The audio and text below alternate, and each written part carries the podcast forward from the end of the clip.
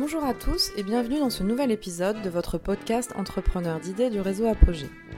Comme chaque mois, nous partons à la rencontre d'un projet remarquable et inspirant. Nous avons rencontré sur Strasbourg en mars dernier l'association Liane qui reconnaît, valorise et accompagne le lien homme-animal. En créant son chenil social, Liane permet aux maîtres de déposer leurs chiens en toute confiance pour répondre à certaines contraintes de la vie. Hospitalisation, problèmes avec la justice, recherche de logement. Pour ce podcast, nous avons recueilli le témoignage de Bertie Valroff, coordinatrice des activités pour l'association Liane. Alors, je m'appelle Bertie Valroff et je suis coordinatrice des activités au sein de l'association Liane. C'est-à-dire que j'essaye de trouver un équilibre dans toutes les activités, les nombreuses activités qu'on fait et que ça se passe bien avec tout ça. Avant qu'on aille faire un petit, un petit tour, je veux bien que vous me présentiez l'association en fait. Si vous voilà, pouvez me donner l'historique, du moins depuis quand elle existe, et puis en fait les objectifs. Alors Liane, été créée en 2003 par Sabine Roubir, du coup qui est la créatrice euh, historique, et sous le constat que euh, ben il y avait un certain nombre de personnes avec euh, des difficultés à la fois économiques et sociales, c'est-à-dire assez isolées, qui n'avaient pas forcément euh, un vivier de familial ou amical pour s'occuper euh, de leurs animaux quand ils avaient euh, certaines situations. Donc en principal les personnes sans domicile fixe, il y a peu de structures d'hébergement d'urgence qui acceptent les personnes avec leurs animaux. Donc la plupart préféraient rester soit dans la rue, soit on les obligeait à faire des choix donc d'abandonner un ou la totalité de leurs animaux. Il y a les personnes hospitalisées aussi. Euh, c'est dommage des fois de faire appel à un abandon alors que c'était sur des petites périodes, trois ou trois semaines, même euh, quelques mois.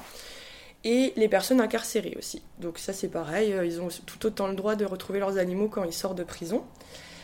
donc Sabine avait déjà eu une expérience avec des projets de médiation animale, mais plus avec des chevaux. Et elle était alors elle aime tous les animaux, mais elle était plus sensible aussi plus aux animaux domestiques tels que les chiens ou les chats. Et du coup, elle s'est dit que ça serait intéressant de monter ce projet, avec en tête aussi de faire euh, de la médiation animale sur de la réinsertion professionnelle. Donc ça, ça s'est monté petit à petit. Au début qu'elle a commencé, euh, elle faisait ça de chez elle, donc euh, elle faisait appel à des familles d'accueil. Du coup, pour des pensions qu'on appelle sociales, donc c'est-à-dire qu'on garde les animaux des personnes citées le temps qu'ils trouvent des solutions, qu'ils aillent mieux. Et euh, petit à petit, au vu des demandes, des besoins qu'elle s'est rendue compte, euh, par exemple, les personnes qui sortent d'hospitalisation, elles n'ont pas forcément une mobilité tout de suite.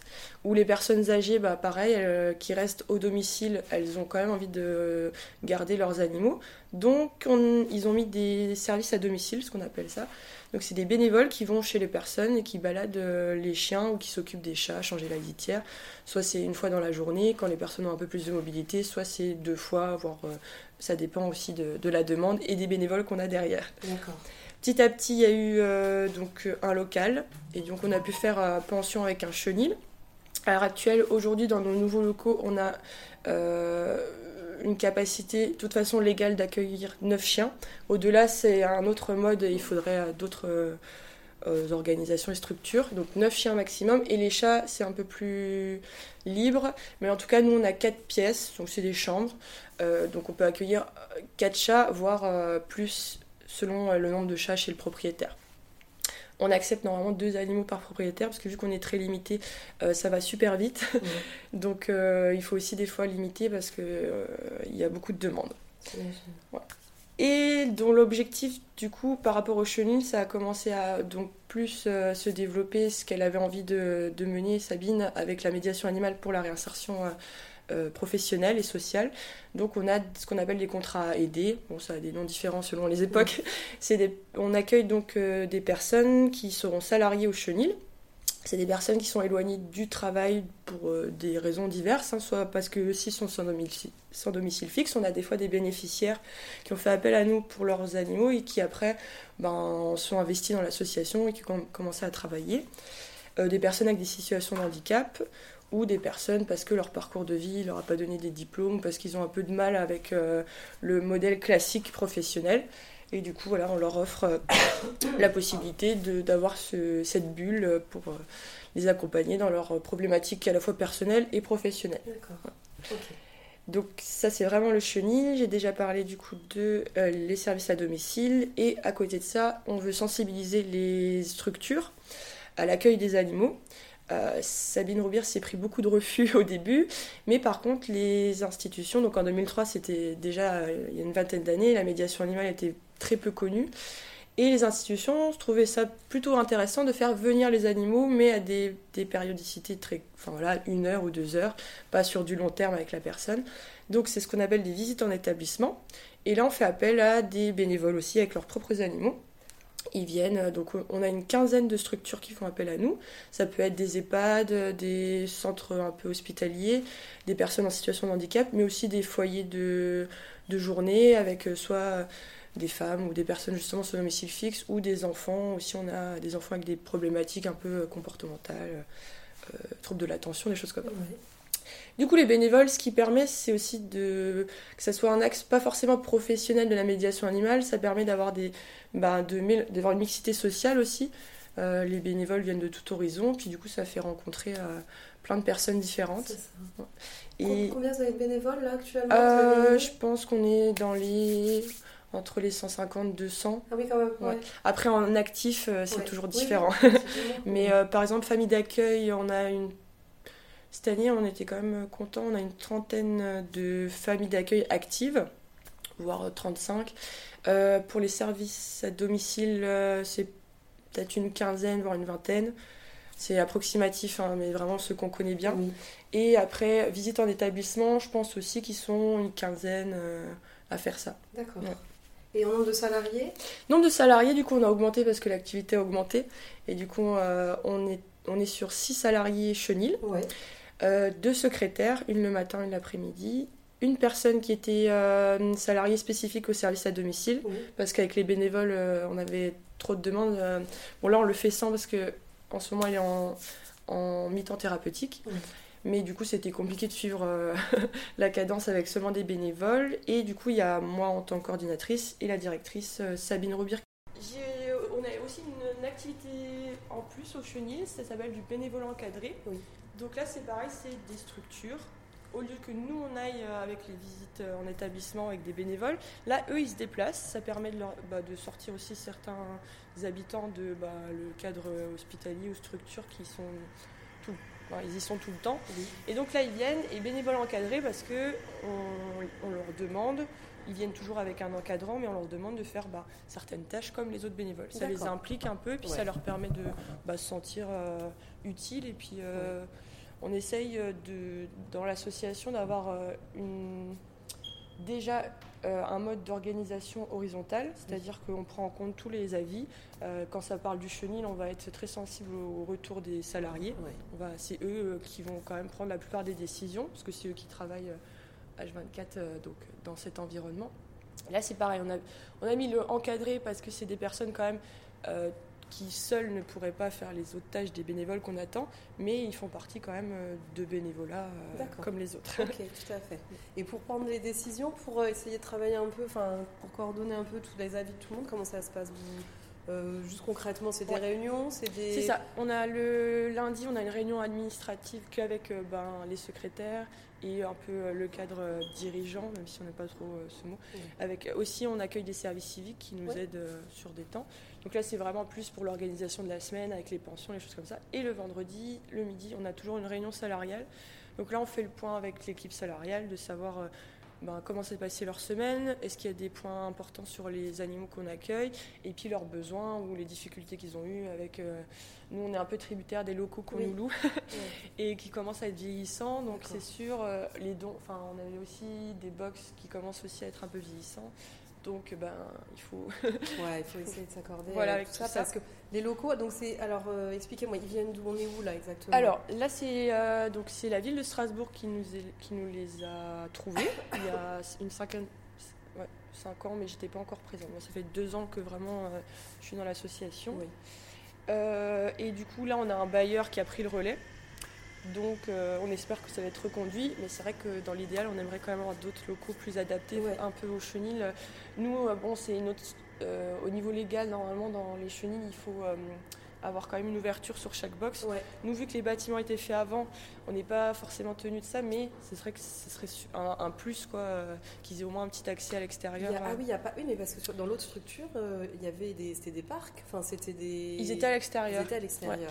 Alors nous, quand même, ils, ils vont dehors hein. Oui, oui, oui, oui. tous les matins. Du coup, ils ont au Mais moins vous êtes obligé de les sortir. C'est Enfin, ça. il faut les sortir en laisse. euh, on laisse à l'extérieur, mais on a quand même des terrains. Ah Donc ça veut dire qu'ils auront quand même Oui. 30 minutes sur des terrains. Et une balade de, pareil, 15-20 minutes, euh, ou voire plus quand on a le... Mais c'est pas attenant au Mais c'est pas attenant, ouais, voilà. Et c'est sûr que ben, ben c'est en- voilà, ils ont quand même une grande partie de la nuit, il faut sont un peu tributaires de nous. Ouais. C'est des chiens aussi des fois qui ont l'habitude de vivre euh, bah, à l'extérieur avec leur maître ou d'être Mm. beaucoup plus sortis. Donc ça, bon, on fait de notre mieux, mais c'est vrai que d'autres bâtiments peut-être plus euh, adapté. plus adaptés, oui. D'accord. Parce que là, ça peut être compliqué si les animaux euh, sont. Parce que si c'est des animaux qui viennent de la rue, euh, de- d'être en- entre guillemets enfermés un petit peu en bas, Oui, c'est ça. ouais. ça amène des problématiques. Ouais. euh, ouais. Il y a, euh, on a, et puis aussi la séparation, la plupart c'est quand même des chiens hyper fusionnels avec leur maître.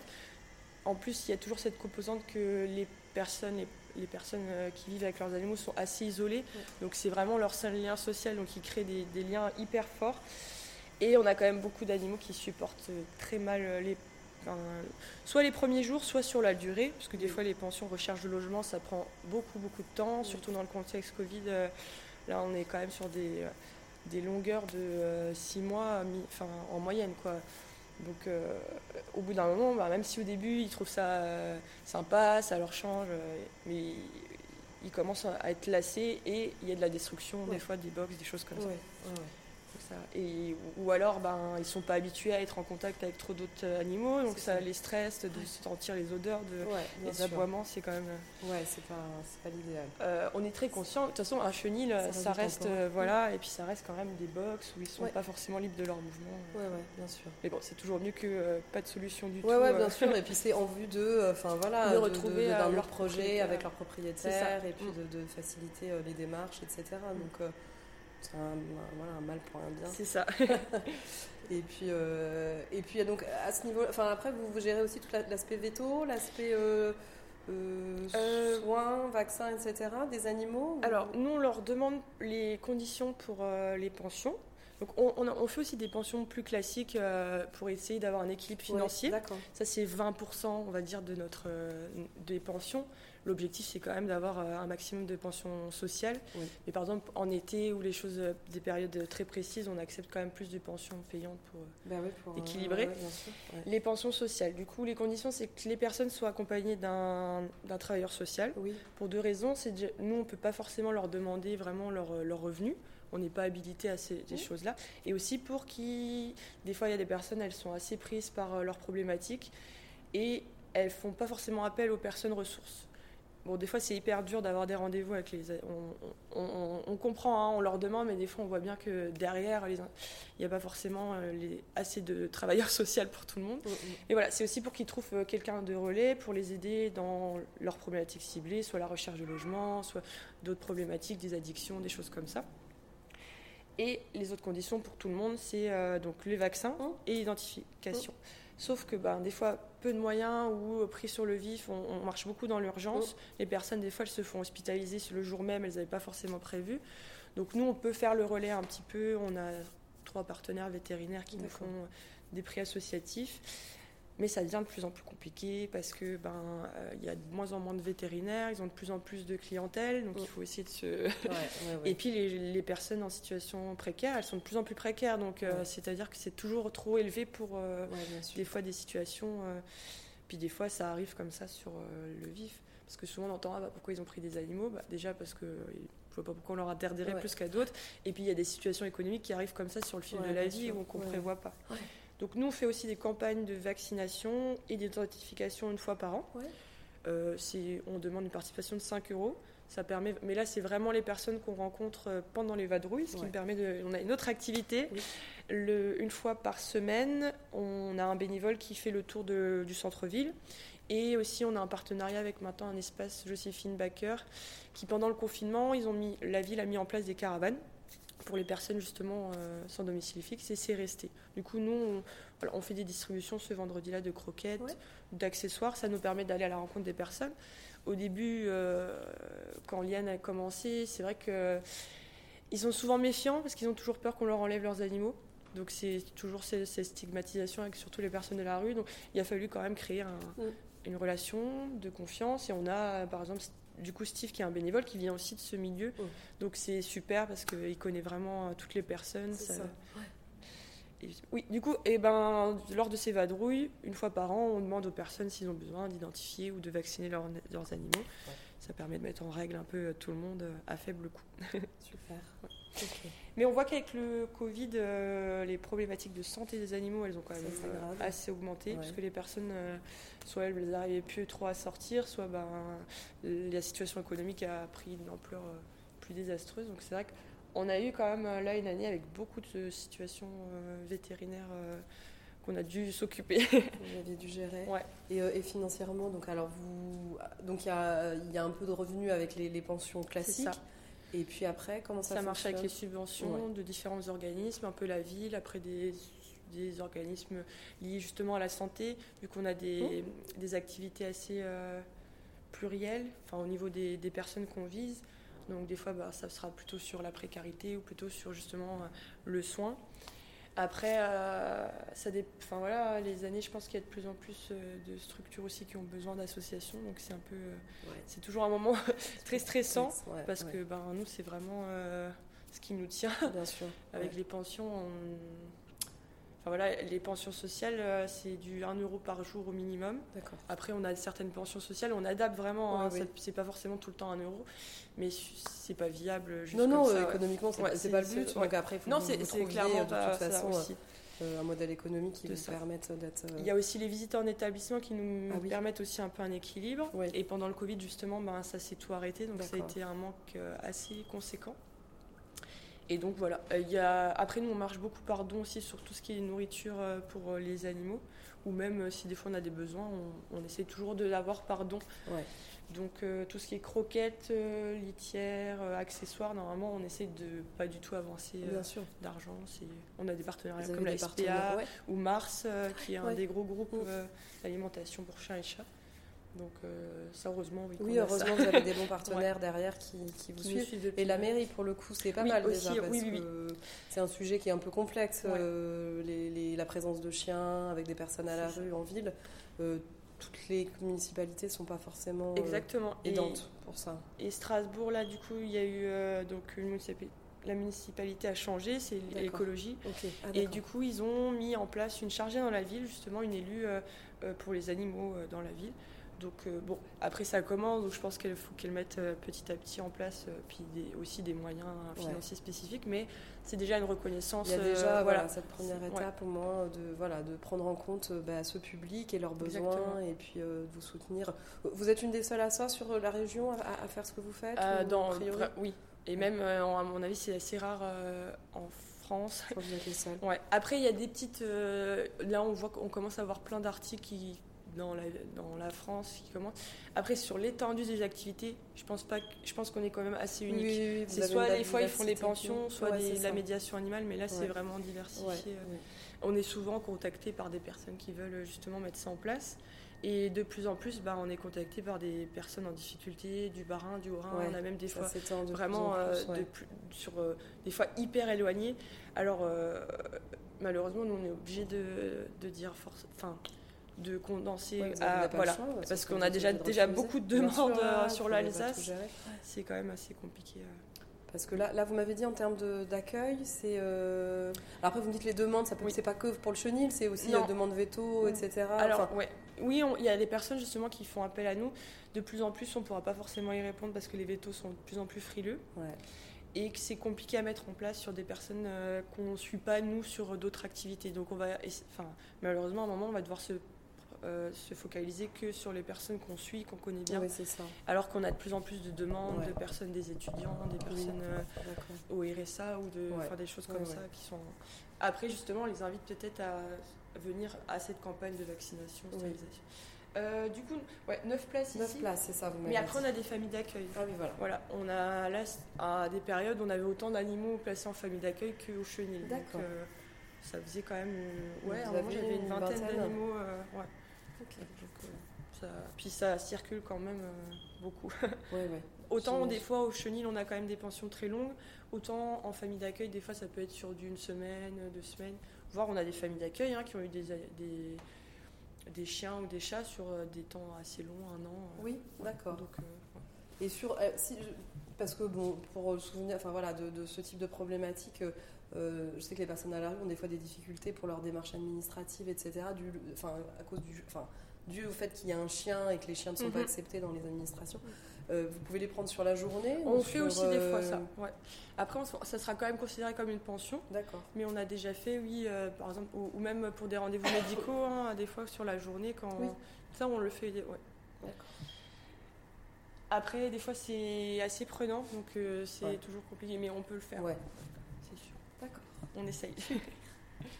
Euh, bah, du coup, je vous fais visiter Ouais, un peu. montrez. Ouais. Donc là, on a le, le- l'espace spécifique pour faire les croquettes, Ouais. qui est celui donc par les salariés. Ouais. Et puis là, on va passer dans le petit loulou. Donc, euh, au chenil, principalement ce qu'on garde, euh, du coup, euh, c'est les animaux où les propriétaires peuvent venir euh, vraiment euh, plusieurs fois. Voir des... On a des propriétaires qui viennent tous les jours hein, voir leurs animaux. D'accord. Par exemple, recherche de logement, bah, Ouais. dès qu'ils peuvent. Hospitalisation, c'est quand même un peu plus compliqué. Même en famille d'accueil, on s'arrange des fois pour les rapatrier, pour que les Oui. personnes puissent les voir Bon, le pas tous les jours, mais Ouais. peut-être des fois euh, une fois par semaine ou une fois toutes les deux semaines ou au moins une fois par mois. Mais ce qui reste le plus, c'est bah, les grands chiens, parce qu'on a peu de familles d'accueil grands chiens. Oui. Nous, on ne cadre pas du tout euh, notre accueil à des conditionnements des animaux, donc on accepte les chiens catégorisés, les chiens avec des sensibilités un peu différentes, c'est-à-dire euh, soit qui acceptent pas du tout leurs congénères, soit qui des fois ben, sont un peu brutes euh, avec l'humain ou ont, ou ont des certaines peurs. Donc là, on- en ce moment, on a quand même des petits et des grands, parce qu'à des moments, c'est souvent beaucoup les grands qui restent, mais Mm. là, des fois, on a des grands hyper énergiques qui sont pas forcément euh, adaptés à la famille d'accueil. Ouais, bien sûr. Ouais. On essaie de. Et euh, je pensais. Et vous travaillez sur le, le comportement des animaux ou pas? Vous travaillez sur le fait de l'éducation canine Euh, alors là, en ce moment, c'est un peu parce que du coup, euh, c'était Anne Trodier qui est comportementaliste qui faisait beaucoup ça. Et, euh, et Sabine aussi, sauf que Sabine, là, en remplacement, elle est sur moins d'heures. Mm. Donc elle est beaucoup sur la direction, Ouais. les, les demandes de subventions, ça prend beaucoup de temps. Ouais. L'activité, elle a tellement augmenté que c'est des fois un peu compliqué. Mais, euh, mais euh, Anne a déjà, enfin, avec le propriétaire, retravaillé des choses. On fait aussi des ateliers, par exemple au Berge de Lin, qui est une structure justement, une des rares qui accepte les personnes sans domicile fixe de longue durée, avec euh, soit, ben, eux ils acceptent soit des personnes avec des addictions, des choses comme ça, qui sont refusées en fait dans les autres centres Ouais. ou soit les personnes justement avec leurs animaux. Et le but, bah, justement, les ateliers, on essaie de travailler certains, la sociabilité entre les chiens ou euh, le, le rappel, les choses comme ça, c'est permet de faire ça. Après, ce qui est aussi intéressant, c'est que des fois au chenil, euh, on a eu des retours des propriétaires qui disent ah mon chien il a quand même changé. Je pense que l'environnement, le fait d'être les odeurs, le bruit ou euh, bah, ça travaille des fois tout Ouais. seul euh, Ouais, ouais. des certaines problématiques. Soit ils sont plus énergiques après. Alors on a une dame elle dit Ah, avant il n'arrivait même plus à se lever et puis là il est tout. euh, content, donc euh, des fois ça se fait un peu tout seul. Il y a peu de structures, je pense que ça n'a pas changé en, cin- en 10 ans. Il y a peu de structures qui accueillent les, les animaux. Ça Là il y a donc changé. celle à côté. Là, les Bergulins que j'ai cités. Donc ça fait sur vraiment Strasbourg 2. Après, il y a quelques des fois petites exceptions. Ouais. Mais euh, par exemple, on a eu ouais, quelques petites victoires, des fois en EHPAD ou Ouais. euh, avec du travail et puis euh, où vraiment, on- où eux, en fait, ce qu'ils veulent surtout dans les milieux hospitalisés, c'est que ça leur rajoute pas de travail. C'est ça. Donc si, c'est- le problème de sanitaire en général. C'est ça. évoquent. C'est des fois même plus le souci du travail. En fait, ils, si ils veulent pas que ce soit à eux de promener le chien ou qu'au bout d'un moment ils sont obligés de ou alors souvent c'est il faut que, que tous les autres résidents acceptent donc bon, c'est euh, occasionnel mais des fois on est content. Là on a une personne qui est partie en EHPAD et elle a pu être avec son chat et son oiseau. Donc c'était euh, des petites victoires. Super. mais bon des fois c'est sur certaines euh, structures c'est quand même du travail de longue haleine. Ouais, ça dépend en fait aussi des personnes leur sensibilité un peu les dirigeants des En général, ça Ouais. joue là-dessus. Et est-ce que ça fait partie de- des activités de sensibiliser les quand même établissements à l'accueil? on, on essaye ouais. On, on- on fait des rendez-vous, on essaie de leur montrer que ben, soit nous on peut faire les relais, donc Ouais. euh, quand ils sont en structure, peut-être euh, nous aller promener les chiens ou s'occuper euh, des litières, ou euh, expliquer vraiment le comportement de l'animal, montrer les preuves de, de bonne foi. Oui, oui, non, mais bien sûr, et puis casser un peu les a priori C'est ça aussi, sur ouais. l'accueil des animaux, Mm. enfin, que c'est tout à fait gérable un peu d'organisation. Et puis quoi. des fois, je sais que il y a quelques années, par exemple, euh, c'était pareil, une dame qui était venue avec son perroquet, bah, ils ont, ils ont même quand la dame est décédée, ils ont gardé le perroquet en disant, bah, en fait, ça a ramené quand même euh, un certain, une certaine vie euh, Bah, dans, dans des lieux ouais. des fois assez euh, tristes et puis assez isolés. Quoi. Mm. Mais je pense aussi les problématiques, c'est de se dire effectivement quand la, si la personne part ou décède, etc. C'est ça, Qu'est-ce qu'on fait de l'animal? Mm, mm, mm. Et donc après, je, et vous vous proposez quelque chose ou après vous avez des solutions à cette problématique? Nous, ça nous est arrivé. Bah, pendant le Covid, on a eu quand même des décès. Ouais. Euh, soit les animaux étaient déjà en famille d'accueil, on en a quelques-uns qui se sont fait adopter euh, justement par la famille qui l'accueillait temporairement. Soit bah, on est partenaire quand même avec la SPA, on ouais, fait le relais. On a déjà des fois attendu pour trouver des familles quand c'était. Mais en fait, ça garde une place pour des fois des personnes. Euh, c'est ça notre, notre dilemme. Ouais. Maintenant, on essaie de vraiment cadrer au début de l'accueil de la pension, de savoir justement quand justement c'est des personnes un peu âgées ou Oui, de voir. si ça a été anticipé. c'est ça, quoi. parce qu'après, nous, des fois, on se retrouve un peu bloqué sur Ouais. du 3-4 mois le temps que les démarches se fait. Et puis, c'est quelqu'un d'autre qui aurait pu, lui, récupérer son animal qui est un peu euh, lésé quoi, dans tout ça. Ouais, Donc, ouais, euh, Mais bon, des fois, on peut pas prévoir non plus. Et puis, c'est comme, bah, des fois, il y a des situations qui, au bout d'un an et demi, ne trouveront pas de solution. Bah, on essaye d'accompagner la personne, des fois, vers des décisions qui sont très dures. C'est pas du tout le but, euh, nous. Mais euh, c'est des choses qui arrivent aussi. oui, c'est euh. des choses qu'il faut gérer de Mm. toute façon. Quoi. Après, ça fait partie des problématiques. Mais on va dire que c'est occasionnel. hein, la Ouais, plus- enfin, bien sûr. On a quand même la plupart des pensions euh, où les animaux, même si ça prend du temps, retrouvent leur propriétaire euh, après. Ouais. Non, il y a beaucoup. Ce qui est toujours compliqué avec ce sujet, c'est qu'il y a beaucoup d'a priori. Oui. Que la personne à la rue, le propriétaire de chien à la rue est forcément maltraitant, est forcément négligent, que le chien est malheureux, etc. Alors que on sait très bien que c'est les chiens les plus heureux de la terre. Ils sont hyper stables, hyper équilibrés au niveau euh, comportemental. Enfin, c'est des chiens ultra sociables, euh, qui ont peur de rien, que, enfin voilà, c'est, euh, qui ils, sont. ont- ils sont quand même très sensibles à l'alimentation qu'ils leur donnent. Oui, oui. Euh, des fois, on est, enfin, sans, des fois, voilà, ils, ils veulent le mieux pour leur Ouais. chien. Ils savent quelles marques sont bonnes, ils savent Oui. quelles marques sont pas forcément bonnes. Que des propriétaires, des fois lambda, J'espère que cet épisode saura vous inspirer. Merci à Bertille pour son témoignage.